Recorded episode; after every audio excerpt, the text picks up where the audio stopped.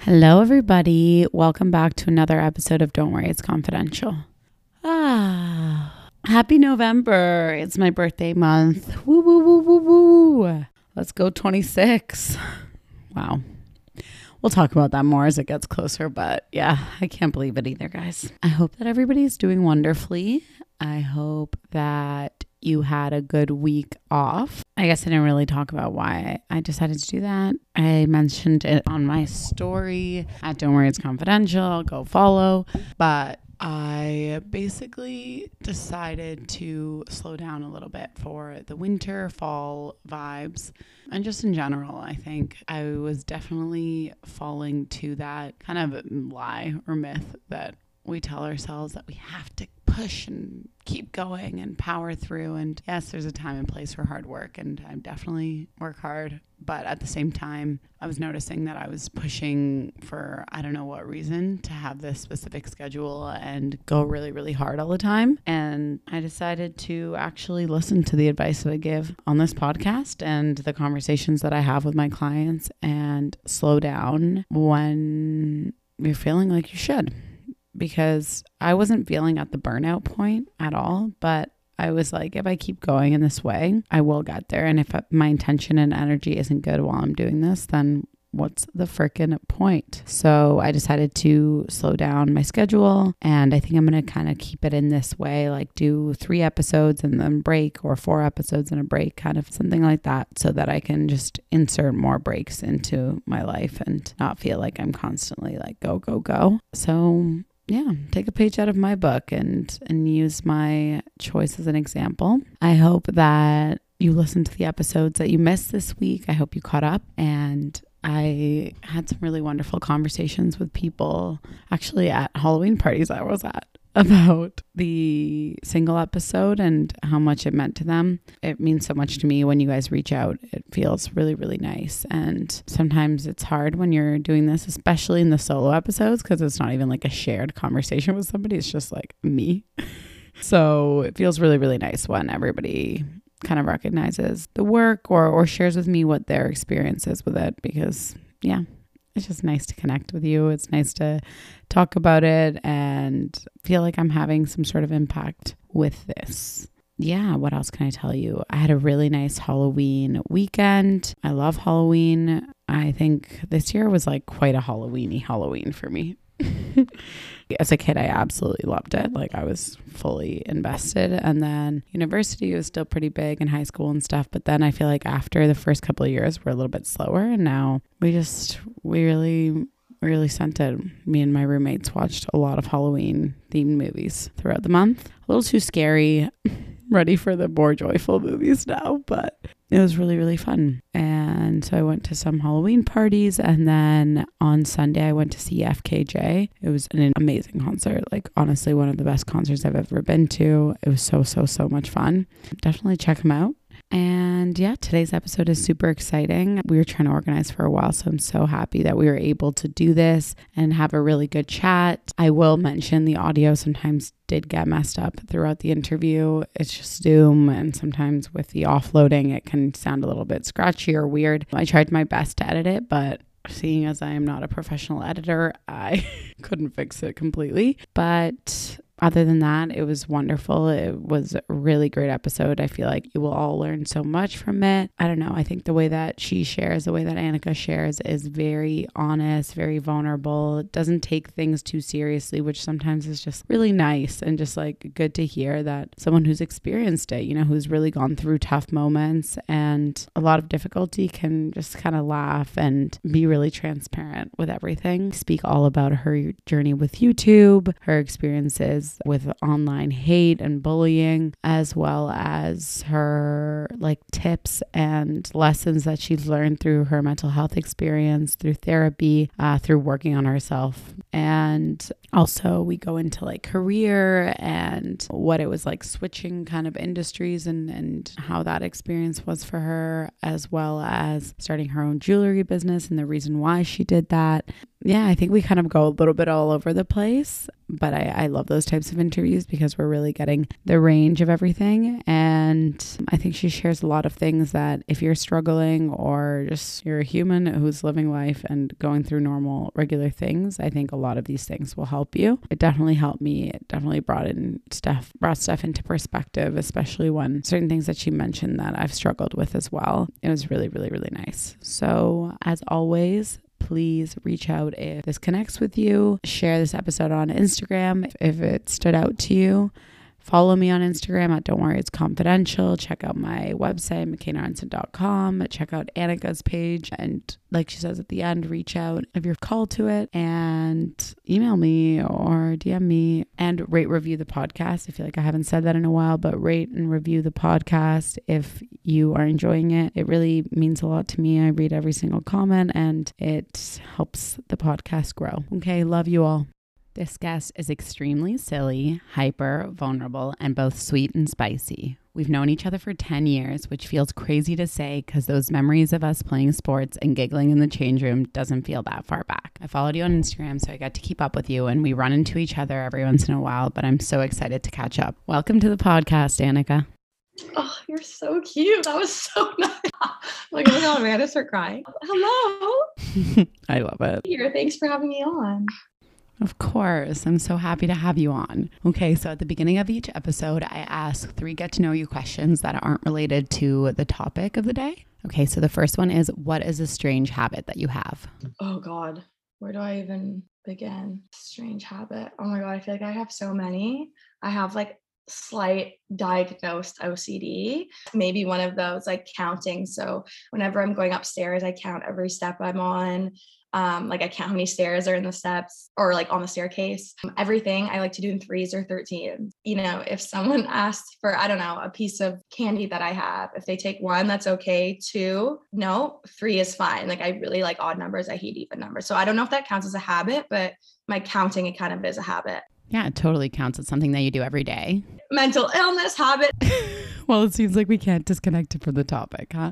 Okay, second one. If you were going to pick someone to play you in a movie, who would you pick? Ooh, that's a really good one. I would say well, out of pure sheer narcissistic, like want who I think I would want is Margot mm-hmm. Robbie, but that's so hilarious because she's the most beautiful person on planet Earth. So that would be like such a narcissistic. But you know what? She she's so talented. I feel like she could play any character. Yeah, I agree. So it's kind of like I'll boost up my self confidence by saying Margot Robbie, and then she'll play me, and she'll just look gorgeous doing it. Yeah, I mean, I think that's perfect. I think it's such a good choice. You're right. She's so beautiful and she's an amazing actress. So she could definitely do any role. Exactly. She could pull off anything. So I would trust her with it. Okay, amazing. I'm looking forward to it. Okay, the last one's weird. I always like to sneak in a weird one. What is your ideal ice cube shape? Ice cube shape. Yeah, so there's ice cubes in your drink. What shape would you like them to be? Honestly, maybe just like a perfect sphere. I think that'd be really satisfying, like a bunch of little sphere. Because I feel like if I did like a star or something, the second they start melting, it would kind of bother me how they're just lumps now. Yeah, that makes sense. I love that. I love how much you thought about that question. Like the focus in your eyes while I asked you that was amazing. To come out with like the most generic answer. No, you were great. Practical, smart. I love it. Okay, are you ready to get into the topic? Let's do it. Okay, so today we're going to talk about your experience with mental health. You've been someone who's been very vulnerable, very open, honest online as you've shared about your mental health through YouTube, podcasts, Instagram. And I mean, I think it's really amazing that you do that. I think it's so, so important because although shame and stigma is decreasing, it's still really, really prevalent. And the more that we talk about it, the more that we normalize it, the better. And I think it's also really valuable to learn from each other experiences. And it's definitely one of the main objectives of this podcast is opening up the conversation, speaking about and sharing about the things that, that aren't normally shared and yeah, being honest about everything. So today I just wanted to hear your story, ask you some questions about it and go through some of those experiences that you've gone through and the lessons that you've learned from it. So we're just going to chat it out. Love it. Okay, so why don't we go back a little bit and hear your story and chat about how you started your platform because that's the main place that you share all of these things and talk about all these things. So I'm interested to hear about what made you start it. I am sure with a lot of people, the first kind of main social media they had that wasn't totally personal other than Facebook is probably Instagram. Mm-hmm. Um, and I started getting a decent amount of followers on there just from modeling and being tagged in photos, whatever. And this was kind of before being an influencer was a thing. I think it was kind of the people with a ton of followers and then just everyday accounts. So it was kind of weird to have a lot of followers. I didn't really know what to expect, what was going on. It wasn't very normalized. But yeah, I always wanted to be an actor growing up. So I was always pretty comfortable in front of the camera. Mm-hmm. I did decide to not go into acting, but I thought, you know, I really enjoy, for lack of better term, public speaking and talking to people. I'm also just naturally brutally honest, which is sometimes good, sometimes bad. Um, but I don't know why. I think someone or multiple people were just like, you should start a YouTube channel because YouTube was also kind of up and coming. There were, you know, yeah. your classics that you grew up with that everyone knew, but it wasn't like to say you had a YouTube channel. People have been like, huh?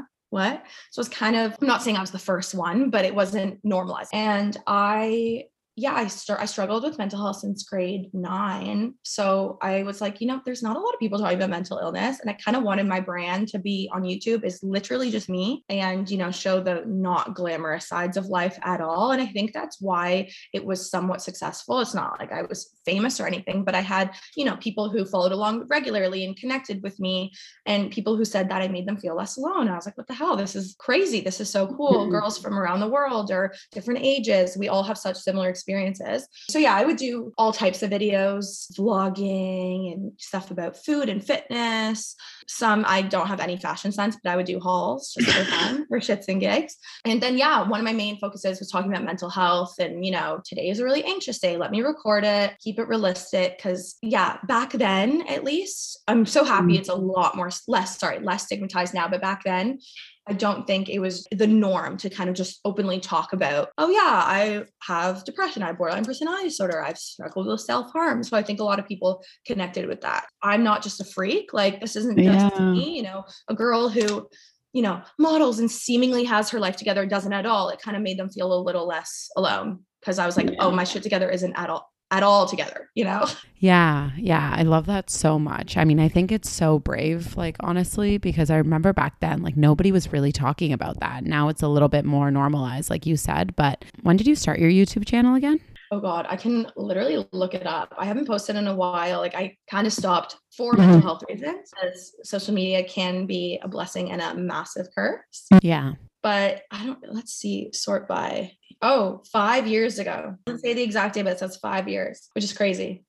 Yeah, yeah, that's definitely crazy to think about back then. As we said, now it's way more normalized and, and like mainstream and applauded to be vulnerable and honest and transparent about like what's really going on. Like the the kind of ultra polished social media look isn't as as popular as it was back then but tell me about that. Like tell me at the beginning what was it like deciding to to be very real and transparent online and talk about these vulnerable things? I think because i didn't see so much of what other people went through in you know cancel culture. I didn't have the experiences of a lot of people around me dealing with hate or whatever. So i was like oh the internet's just a happy place. I can put whatever. So i didn't really think twice about it. I would mm-hmm. kind of post whatever um I was really open and honest. And as I said, I think that's why people connected with it. Yeah. It's a good thing. But I also was so innocent and like untainted and pure and mm. not that I was innocent, trust me at all in real life. But when it comes to social media, feel scared yet. Feel like, oh, I have to say the right things or people are gonna be mad.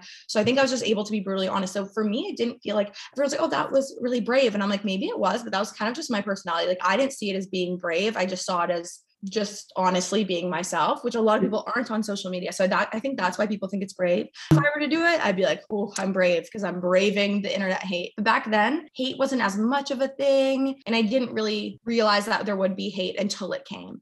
Yeah, yeah. I mean, I think you're speaking to something that a lot of us can probably remember and relate to, which is like the time in social media where we really didn't think about like what we were going to post. Like we just posted whatever we wanted. Say anything now, I like say anything. I'm like, oh my God, is that person a screenshot? Is going to send there, there? It's just so not a natural way to live. And yeah, exactly. Like we look at the stuff we posted on Facebook, we're like, oh my God, that's humiliating. Yeah. But you know, it was no one cared. Yeah, totally. You mentioned like that when you started you were really naive and kind of innocent to what it would be like to to be online and you had no idea like the type of hate and stuff that would come later. I guess like tell me a little bit about how that changed throughout your life on YouTube. I just think, you know, I was involved with people who were public figures or whatever and known and Toronto's a very small place and I was easily intimidated by people and felt like the world was quite small and I constantly felt alone. And then, you know, you'd post a video of something totally random and then you'd it bl- would blow up and you'd get comments from people who didn't I would never get hate comments from people who followed me random. So obviously now I'm like, oh God, it's probably fucking Bob in his basement who's freaking weirdo. Mm-hmm. But back then, I took every single comment to heart. Yeah. So, like, a video of mine went viral. It was called Why Being a Model Sucks. And like the Daily Mail posted an article about it. And I was just getting so many comments about how privileged I was, how annoying I am, commenting on this, that, my appearance, my you're too skinny, you're too fat, ev- everything and anything. And yeah, I took everything to heart. Now I know I get a hate comment and I laugh at it. But yeah, I think people I was involved with, just social media changing over time, just led me to kind of fear what people think. And I think going off social media, I mean, not off fully, but keeping my life a lot more private taught me that you know the only people that matter are the people that know you really well and are in your real life aren't important keep your world small. So now when i do get a hate comment every once in a while or a hate dm or whatever so uh, someone being mean even someone i kind of do, do know i'm like i don't take it to heart as much because i know i actually have good people in my corner. Yeah. Whereas before i kind of felt alone my friends were at university i was going through a weird time in my life my mental health was trash. So like every thought i believed every negative thought i was like no that's the truth. Now i'm like okay is a negative thought they come and go yeah, that makes so much sense. I mean, I think a lot of it is just time and understanding and practice being in that sphere, but also like most of us can't really even understand what it's like to receive an influx of like really terrible comments and how difficult that must be. Because I think, as much as logically we understand, like this person's probably really struggling or they're Bob in the basement or something like that, our mind still gets influenced by like these terrible things that people are saying. And it's hard to, to separate that. And it still feels very real in that moment. It's just like the whole cyberbullying thing. Like, as much as there's like a computer that blocks it or is in the middle, it still is just as painful as hearing things in person. And it also lets your mind just wander a lot more, which is really hard. It's, it was always shocking. But um, yeah, I matured and spent some time away, and that helped for sure. Yeah, I guess like how did you continue to share after like this was your reality? Like people were sending you hate stuff and and like you said it was like really impacting you and things had kind of shifted online. Like how did you continue to like convince yourself to set up the camera, film videos and share? Um at first I started kind of posting about how that made me feel. Mm-hmm. And then it was this bizarre change from you know, wow, you're one of the only few people who talks about mental health and that's so brave to then, oh, you're just another person talking about mental health. You're such a attention seeker. Mm-hmm. So I mm. talk about, you know, the way hate comments do make me feel or how people in my life do make me feel. And some of that was good. And a lot, I mean, most of it was. You always, you know, you get 99 good comments, you focus on the bad ones. So yeah. I had the most incredible people supporting me and still to this day who, you know, message me or are silent supporters and they're amazing. Um, but yeah, you get the people just who pick apart every single word you said and who assume all these things or assume what you're talking about when realistically the people online like don't know anything about you nothing. Yeah but they think they know you. Yeah. and that's the dangerous part. The same way we think we know kim kardashian we have no fucking clue. No clue. We have no clue who anyone is. Even people you've met a couple times. Maybe they had a bad day maybe you talk to them they, we don't know anyone unless you like genuinely know someone you don't know them. So that always makes me feel better um, but it was still hard because I kept trying to convince people to know who I am. No, trust me, like this is who I am, and or you know, back up and be like, I, I have borderline personality disorder, so I think mm-hmm. I'm I don't have a good sense of self. I think I'm a really terrible person sometimes. I think I'm a really good person sometimes. So that was really confusing. I'd make videos being like, I don't know if I'm a good person, or you know, I think I'm a good person. Everyone thinks I'm a bad person. It was very confusing, and I was like, okay, my mind is scrambled. I'm getting all these opinions from people who don't matter. Just step away from it. And now, since stepping away for a while, I genuinely, I know it sounds crazy, but I became irrelevant And I liked that. And people would be like, oh, yeah, I'm sure you like that. I love it. I love how people don't care about what I do anymore, about who I'm friends with, who I'm not friends with, who I'm dating, who I'm not. Like, no one, like, I don't want people to care about me anymore. Past that, I want people to, yeah, okay, take the odd you know, they like my shirt, where's the shirt from? Or, you know, talk about mental health once in a while or fitness or real estate is obviously my number one thing now. That's fine. But people caring about my life can't do that anymore. I just can't. I grew out of it. For mm people who still do that, totally cool. That's your road to go down. And I'm sure some people handle it amazing and are meant to be in the spotlight. My brain is not. Yeah. and I say spotlight very, you know, not in a everything's about me. I mean, compared to, you know, someone actually famous, as someone who's had just a sprinkle of people caring about me. I can't imagine what it's like to have people following you around with cameras actually caring about your life that much. That sounds like my living hell. Yeah.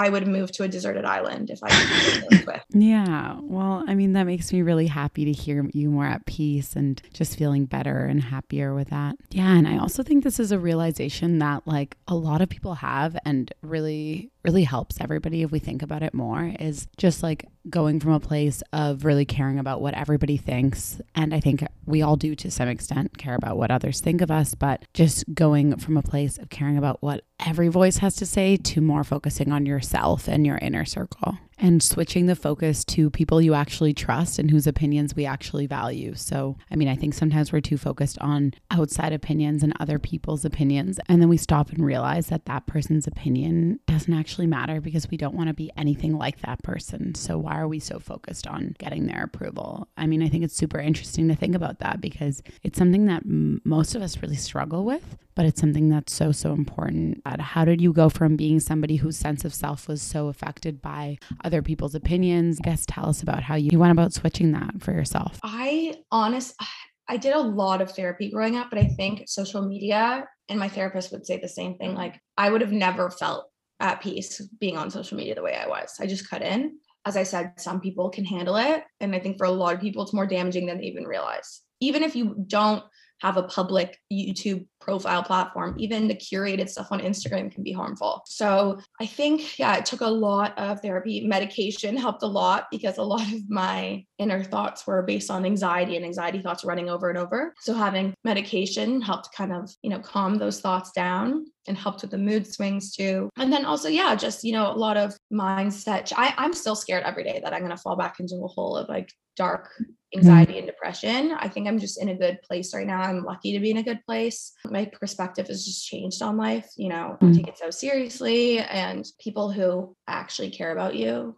One of my favorite quotes is those who mind don't matter and those who matter don't mind. Mm. that right? People are going to be forgiving. Genuine good people are going to forgive you and see your side and see how complex people are. I, am a different person every day. Sometimes I want to be a boss ass bitch and sometimes I want to be a sensitive crybaby. I I'm so different every day. I have no idea who I am. And I think that's okay. I think we're kind of always growing and changing as long as you have, you know, those core values and beliefs and the people that help you set on the right track that self-love is so important because i i mean I, you know people say just love yourself i mean how the hell are we supposed to do that i think it's stupid advice as a whole but you know backing yourself first is so important. And another thing my therapist always said is the people who care the least always win. Not saying caring the least about, you know, life and p- making people happy. I care deeply about my friends and family and job. People who stress about the little things, which was me, very much me, still me sometimes. The less I care about stupid shit, the happier I am. Mm-hmm. You know, yeah. you have an altercation with someone, the person who doesn't care wins. They don't give a shit. They walk away. The other person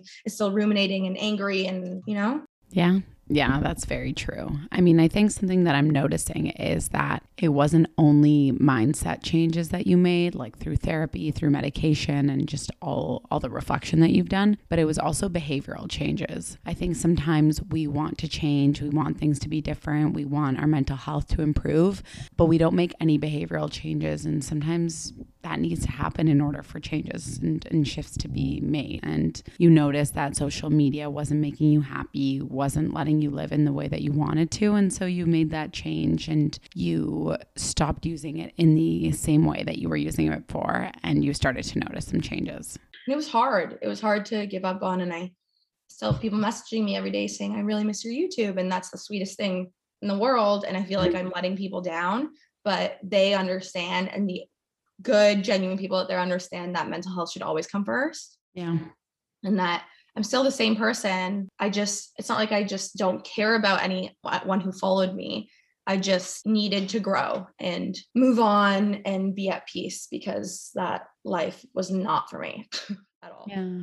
Yeah. I, I see myself being on social media. I mean, using it for real estate, a platform, and here and there, but letting people into my life in detail the way I used to is just not something I could see myself doing again anytime soon, at least.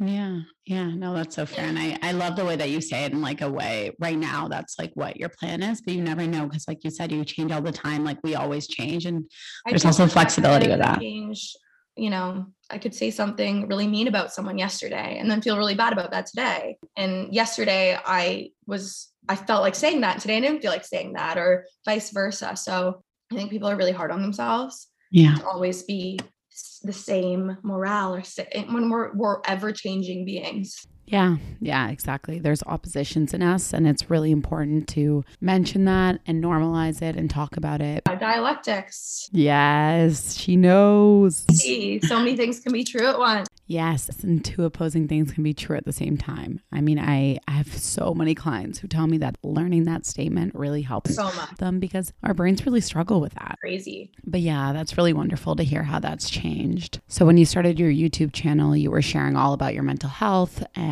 your experiences with it. And then you mentioned earlier that even in grade nine, you were really going through it. I guess I'm wondering how your mental health has changed throughout the years because I think that sometimes when we get diagnosed with something early on, it can feel sort of permanent. I wanted to address that and see what your experience was and how you've noticed it's gone up and down and changed throughout the years. So, yeah, I got diagnosed with anxiety and depression in grade nine. I, and I didn't really know what that was because, once mm. again, it wasn't super talked about. And I remember, you know, laying in bed and before I even got my diagnosis, I was just spending so much time in bed with the blinds shut and spending a lot of time by myself, a lot of time being sad. And my mom said to me, You know, have you ever considered that you may be depressed? Mm. And I just burst out crying. I was like, Oh my God, am I depressed? And I just, I remember going, Am I going to kill myself? Does that mean I'm going to kill myself? Because I had mm. heard the only times I'd heard about depression were the really intense cases yeah. that you know her mom my mom's friends kids or something you know who ended up in the psych ward or whatever so i just assumed if you're depressed, you you have no choice. Like you will kill yourself. So I was like, holy shit. So I had you know, of course, when I started going to therapy and we, I went to a psychiatrist. And I remember she was just psychi- my psychiatrist was terrible. But anyways, they're the ones who gave the medication. And I've gone through a lot of ups and downs since then when it comes to my mental health. I mean, it's ever changing right now. My friends are always like spooked out by how good my mental health is right now. I of course have my days. Trust me, I have my days where I just bawl all day or I can't sleep. I yes. But I am probably the most stable and probably the happiest I've been, and my life is as boring as it's ever been, which is like a really interesting correlation.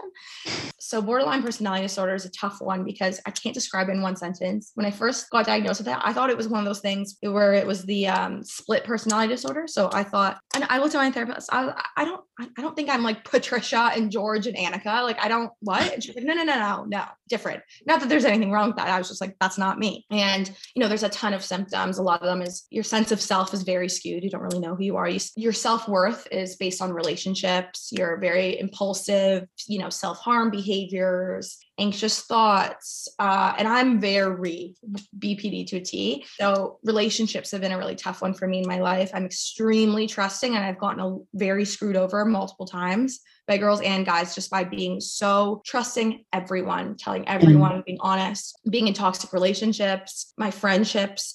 Right now, as I said, I'm so stable because I have a fantastic boyfriend. I have fantastic friends. I'm super close with my family. But that's kind of what scares me is if I'm okay mentally is based a lot on my relationships. Mm. So that's in therapy. What I try to really work on is being okay with myself. So even if, you know, my boyfriend and I break up or my friend and I have a falling out or I'm I'm in a fight with my mom, I'm still not spiraling because I and I I am getting better because I've I have had some falling outs of friends in the last little while. And I was just, you know, my perspective just changed. I was like, that person, I, I wish them all the best. They're not right for me. And they want to, you know, go talk shit about that's fine. You know, I what other people think of me is none of my business. And I love that quote because it really brings me a lot of peace I, you know, I've misjudged so many people and I'm sure a ton of people misjudge me. And you're not, you're never going to get everyone to like you. I also love, you know, if everyone likes you, you're doing something wrong. Really boring if everyone likes you.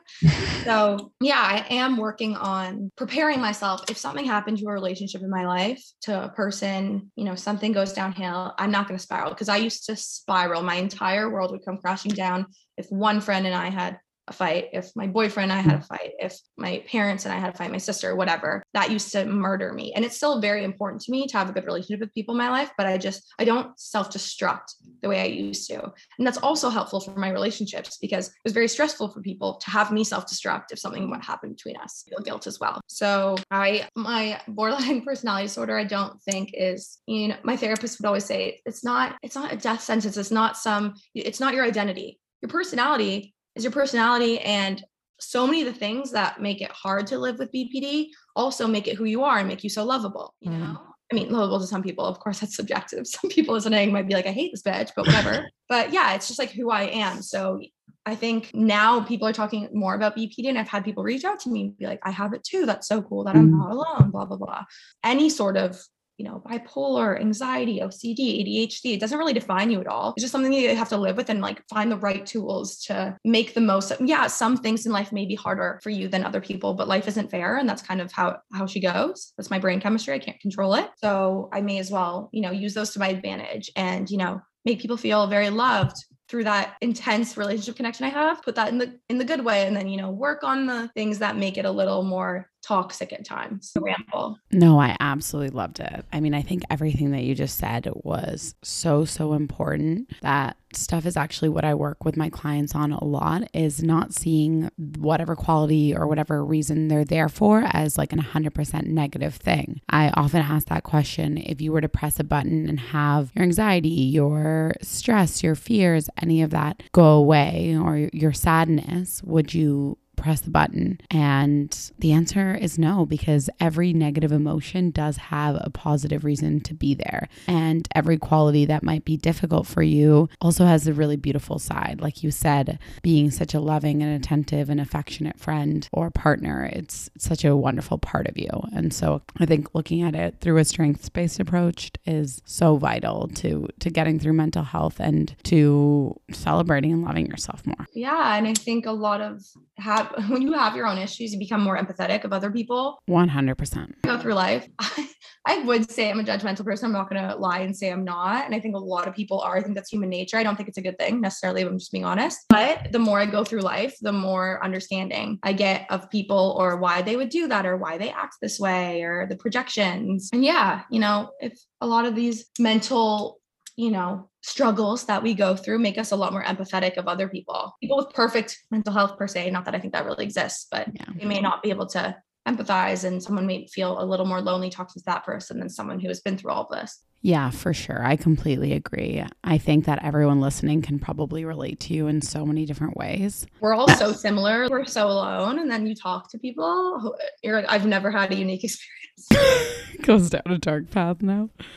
Um, okay, well, I think something like interesting, you kind of alluded to it at the beginning as well, like this concept of self-love and how like complex it is. We hear it all the time. It's like just love yourself and it seems so like unattainable. It seems so confusing. But that is also something that you're working on in therapy to sort of like develop this self-concept and be able to sort of rely on yourself for that stability and as a relationship in itself. I guess like talk to us a little bit about that. So I think it's naive for people to be like all you ever need is yourself. If you don't only need yourself in life, you're going to fail. You need to no, I think you're human, which mm-hmm. means mm-hmm. it's okay to have needs of love and care and friendship and other human interaction. I think that's very human and normal. So when I say self love, I don't mean just, you know, I'm living by myself in a box and I'm fine. No, but I think as I kind of mentioned earlier, it's kind of that if something happens with those relationships, you don't end your life, your life doesn't feel over and just having enough things going on for you. You know, self care is, yeah, of course, you know, doing your skincare routine, blah, blah, blah, going on a walk, but it's also the hard things like doing things you don't want to do, like having having a really consistent schedule and getting up when you don't really necessarily want to, working when you don't want to. I mean, hopefully we find jobs in life that we love. But and I Mm-hmm. love my job. I love being a real estate agent, but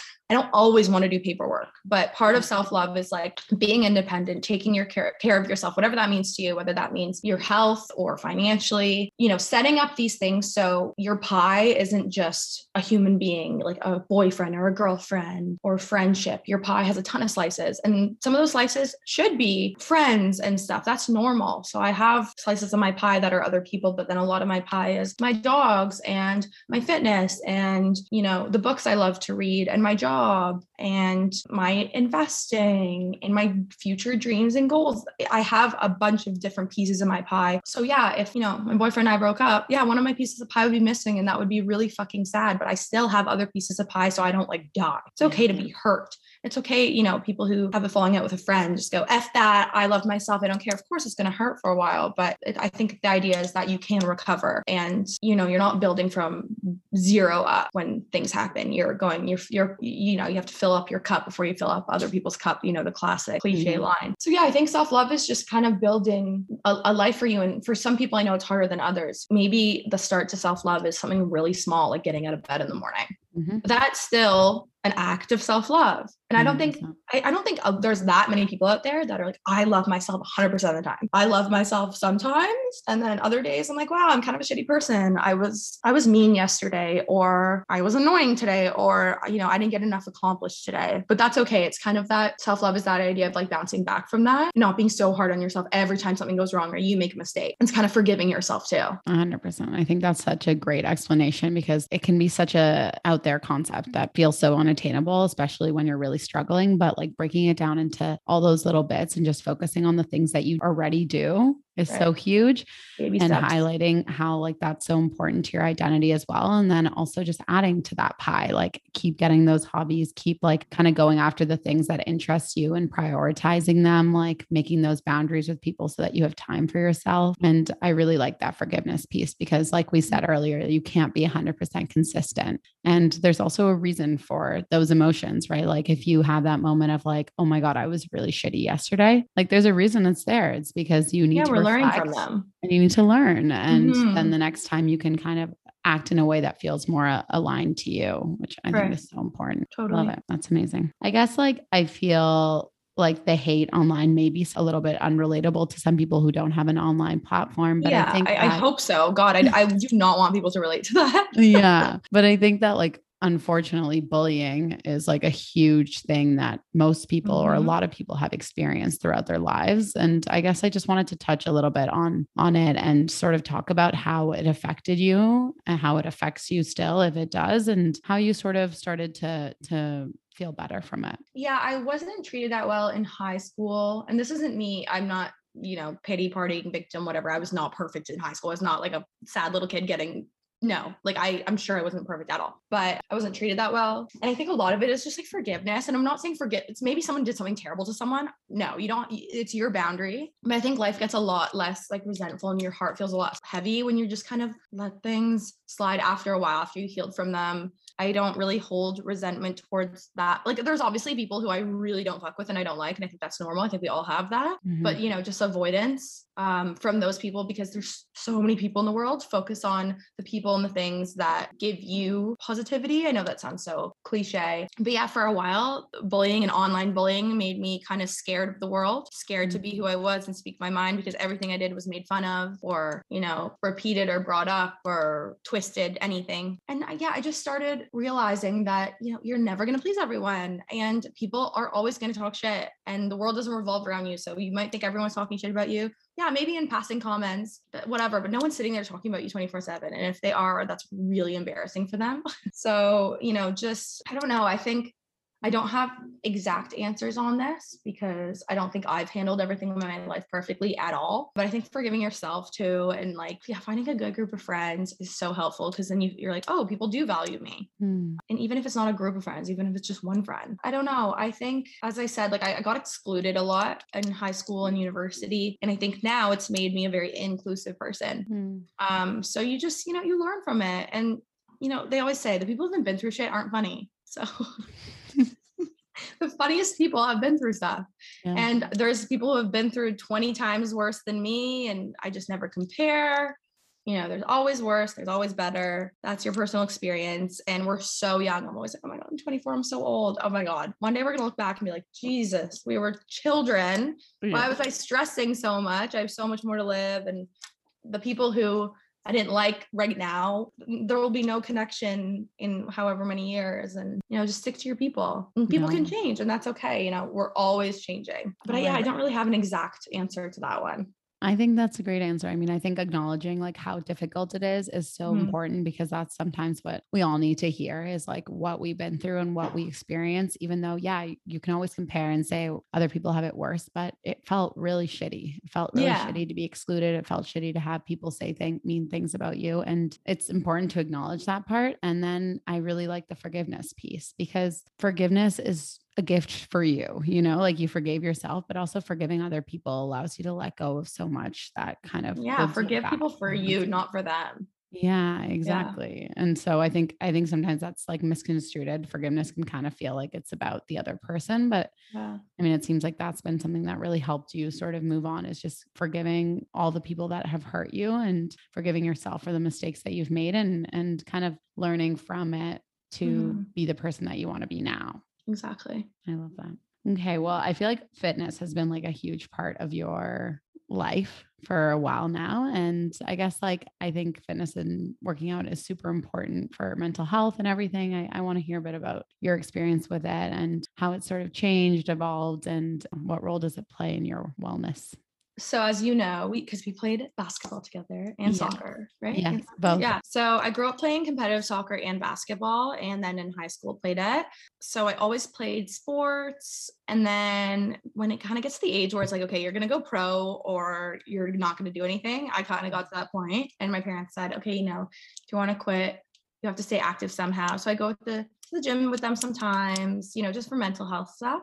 But then I started modeling in grade, well, I was 17 and I got really, really skinny because you had to be really skinny for modeling, which is not good. I would not recommend that for anyone. But I remember I was in Milan. I lived there for two months for modeling, and I found Ta- Tammy Hembrow on Instagram. And for those of you mm. who don't know, she's has like a ton of followers. She's this Australian mom, but she's a fitness gal, and she just has the nicest bum I've ever seen. And I knew that I could never be allowed to have that and model. Not that I could could get that, but even try. Like modeling, they wouldn't even let you squat. Like you had to only walk. So I remember being in Milan, being like, "Okay, I'm quitting modeling when I get home, and I want to get strong." So I just thought strong. I mean, I think all body, all healthy bodies are beautiful, or not, whatever.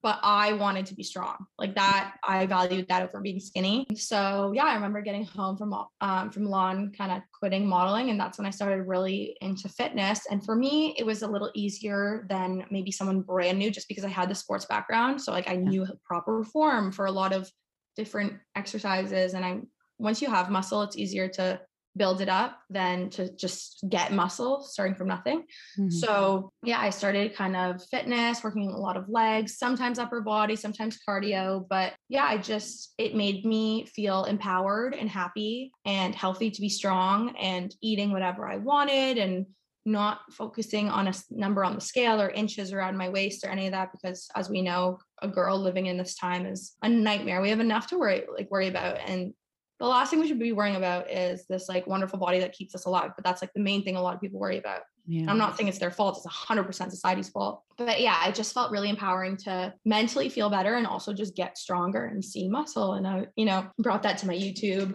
A lot of girls connected with that and wanted to also feel strong and to just, you know, mentally, physically, whatever. Um, so I think also being able to help a lot of women and get them into the gym and get them, you know, into the the weight section where you normally all the guys would be. Now it's filled with women when I go. And I'm not saying that's because of me. I think it's a huge push of a ton of these incredible creators, a lot of them who I followed for my fit journey, encouraging women to get into the gym. So, you know, when I could get like one girl into the gym, I thought that'd be amazing. And obviously it's a slippery slope. I don't eating disorders can stem from anything, even the gym. So I'd Mhm. always encourage like this is for mental health. This is not for looking a certain way. I would never share how many calories I eat or anything like that because everyone's so different. But yeah, I think it just felt good coming into like being a part of this new wave of women who also want to be strong. Like, why do the men have to be the strong ones and the girls have to be the little frail ones, you know? And Yeah.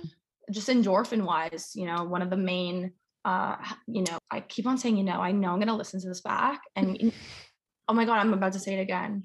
There's always one word that really bothers you. when you Everybody has it. yourself say Everyone And has I know it's going to be that one.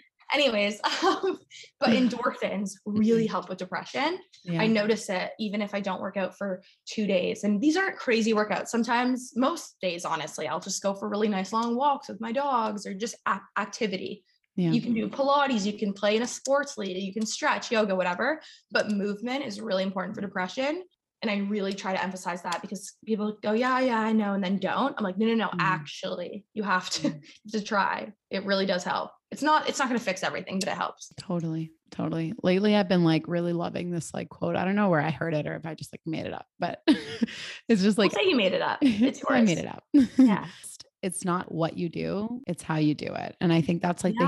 the huge, huge thing in this. Like, I mean, I think fitness can go down a really dark path if you're, Yeah. if you have that as your intention. But I, what I'm really hearing from your end is that it really helps you. It makes you feel strong, capable. Like it also probably like is a huge part of that pie and also like Mhm. makes you show up for yourself, right? Like if you tell yourself you're going to work out and you do it, it it gains that confidence and that self Oh, yeah, discipline. we talking discipline. So I think a lot of people with mental health issues struggle with discipline, which I can totally relate to. But I think Mhm. fitness has been one of those things where I've been disciplined with, and no matter what's going on in my life, I really feel like I have my life together in that one area. And I I am very balanced. I do not go to the gym. Ever. I go to the gym maybe two, three times a week, but I'm active every day and I always make sure that I'm going two or three times a week. So I have a good balance with it.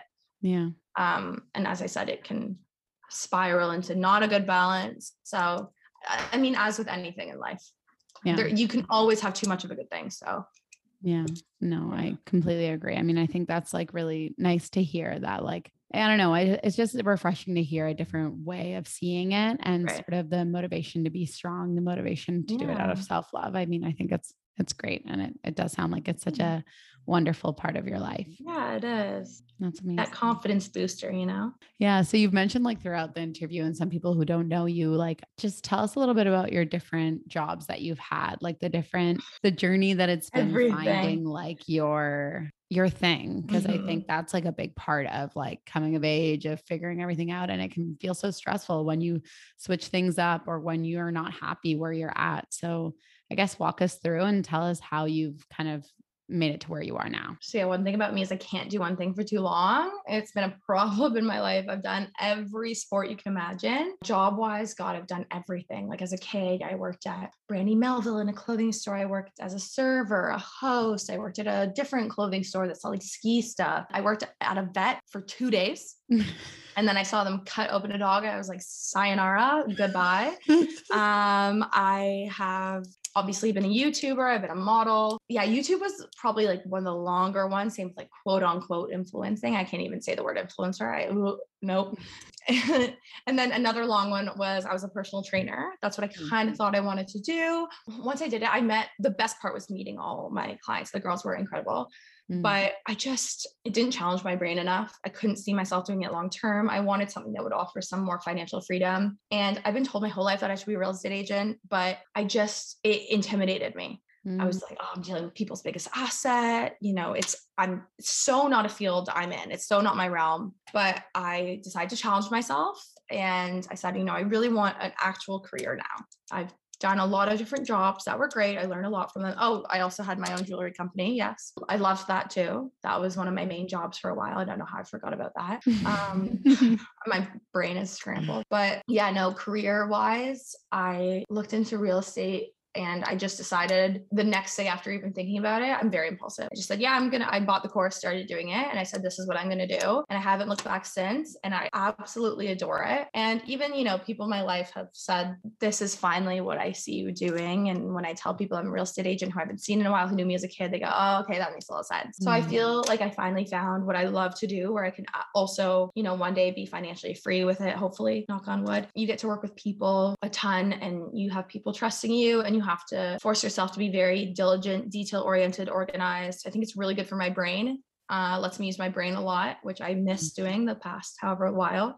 I use my brain, but in different ways. So I've just really loved it. I have a passion for it. I've always loved real estate in general. Um, and so yeah, whenever people are kind of stressed about what they're gonna do, I go, oh my God, don't worry, you're gonna figure it out. My mom was an environmentalist for however many years, her whole life basically. And then over COVID, she did school to become a psychotherapist. And so you really mm-hmm. never know. It's never too late unless you're like maybe 99. I don't know. But maybe even then you could, I don't know. Uh, I've never been 99, but God, if you're even semi young or mid, mid middle aged, you can kind of do whatever the heck you want. And if you mm-hmm. don't know what you want, try a bunch of things until you do. And yeah. some jobs are going to suck and some you'll like. And that's normal. No, I think that's so important to hear and normalize because I think there's such a big thing and shame that comes up when you don't like the path that you're on and you're like okay i'm to switch but i already invested time money like it's university scary. whatever it's it is really it's scary and i get that you know I'm, I'm fortunate enough to have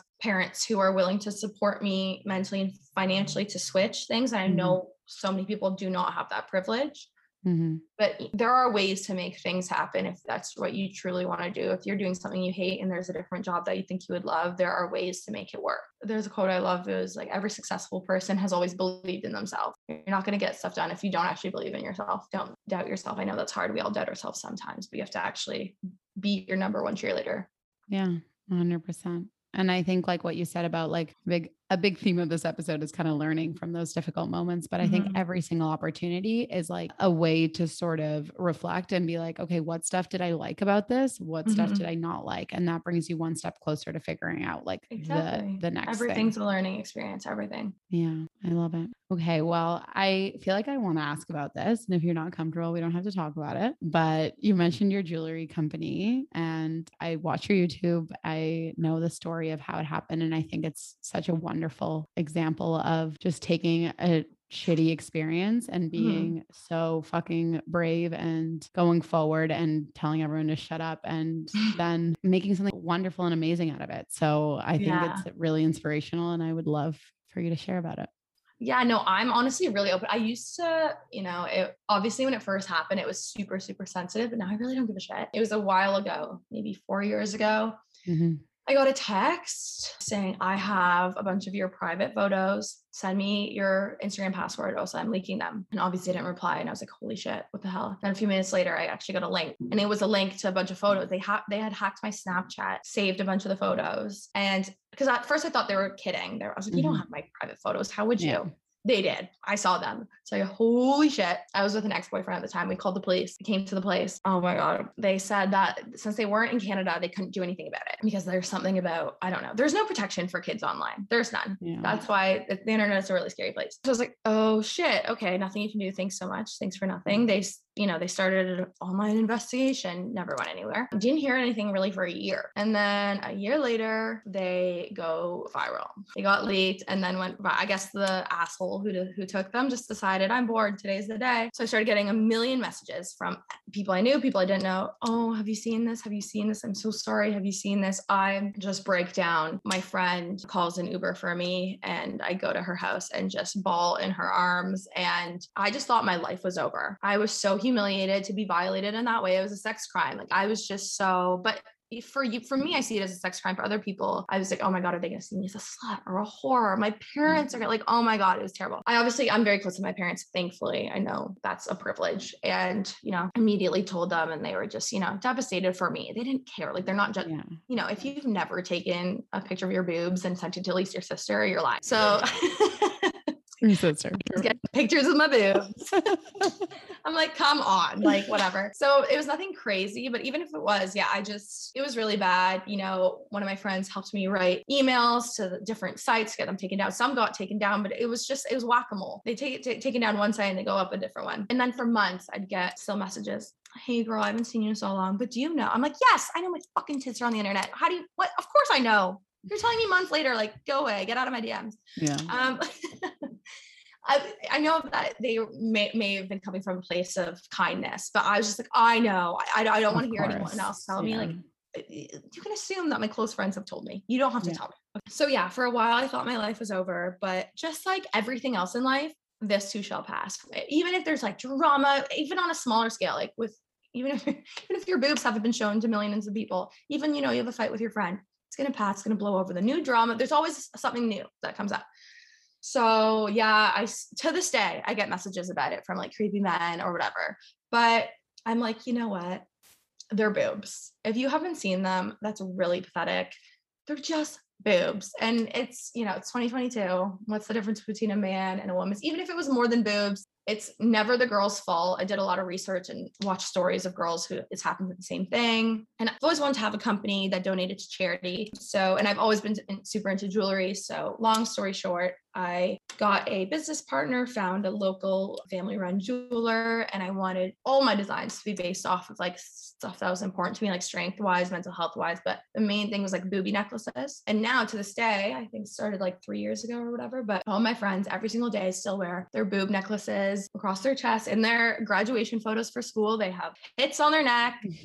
and I love it because it's like you know free the nipple and that's mm. showing the, their support for like not only just my company but you know just what it is to be a woman and a feminism and or someone who identifies as a woman just rather than being exploited taking that power kind of back and you know some people of course I got comments oh my god you leaked your own nudes or you oh. uh, I got that so much I was like honestly you guys fine, fine. Yeah. I wanted to ruin my own life and my own mental health for a year. You're right. And then, you know, some of it, oh, she's just doing this for attention to sell her designs, whatever. But I didn't care because it resonated with so many people more. I got messages from girls, similar thing had happened, yeah. or there's a guy, an ex-boyfriend threatening them, so many things, or just, you know, wanting to feel empowered about their boobs because we, as women, we get so sexualized for something that we can't control and we just have, and it's part of our anatomy and even if you want to sexualize yourself that gives no one else permission to sexualize you. So yeah that was definitely once again something that i thought in the moment how the fuck is this happening to me? Like how is this my luck?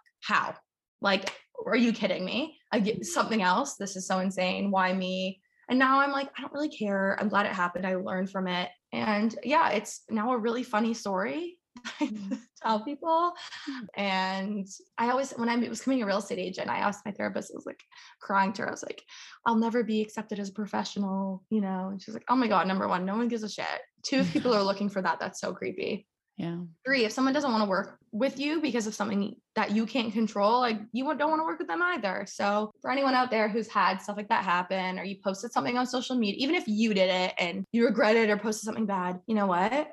We're in the generation soon we're going to be the bosses and we've all posted something embarrassing on social media it's fine. Just do your best learn from all your mistakes from being young and stupid. If someone posted something about you no it's not your fault you're never to blame. And yeah people get over shit because people always want new drama and they're going to focus on new drama and old drama gets old. Yeah well, yeah. I love everything that you just said. Yeah. I mean, I think it is so important how you're seeing it, how you're framing it. I think it's such a good example and it's more and more relatable. I mean, I think a lot of people will relate to this. And even if they can't relate to this specific thing, I think the way that you took something that was completely out of your control, that was completely not your fault, and kind of flipped it grieved, let yourself be upset mm. and sad and have that time, but then saw it as an opportunity to kind of fight against something that's wrong in the world and to right. to also pursue one of your passions. Like I think it's a really beautiful example of, of what to do when there's a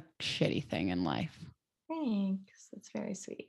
Okay, well, we've done quite a lot, but I have one final question that I always yeah. ask everybody. Are you ready? Yeah.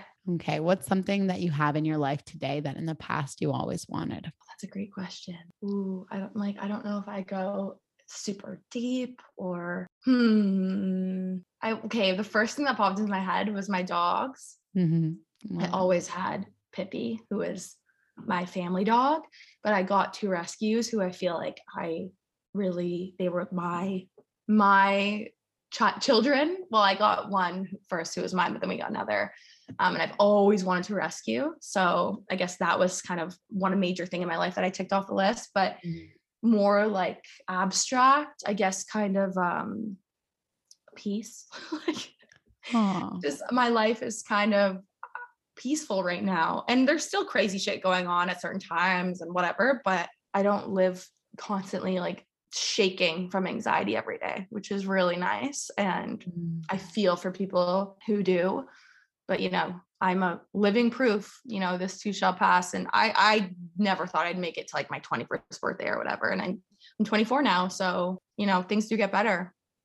Oh, I love that. I think that's so beautiful and amazing to hear and love both those answers. I feel like that's always like a classic combination of like one thing that first comes to mind that's just like a really happy thing dog, and then the really deep.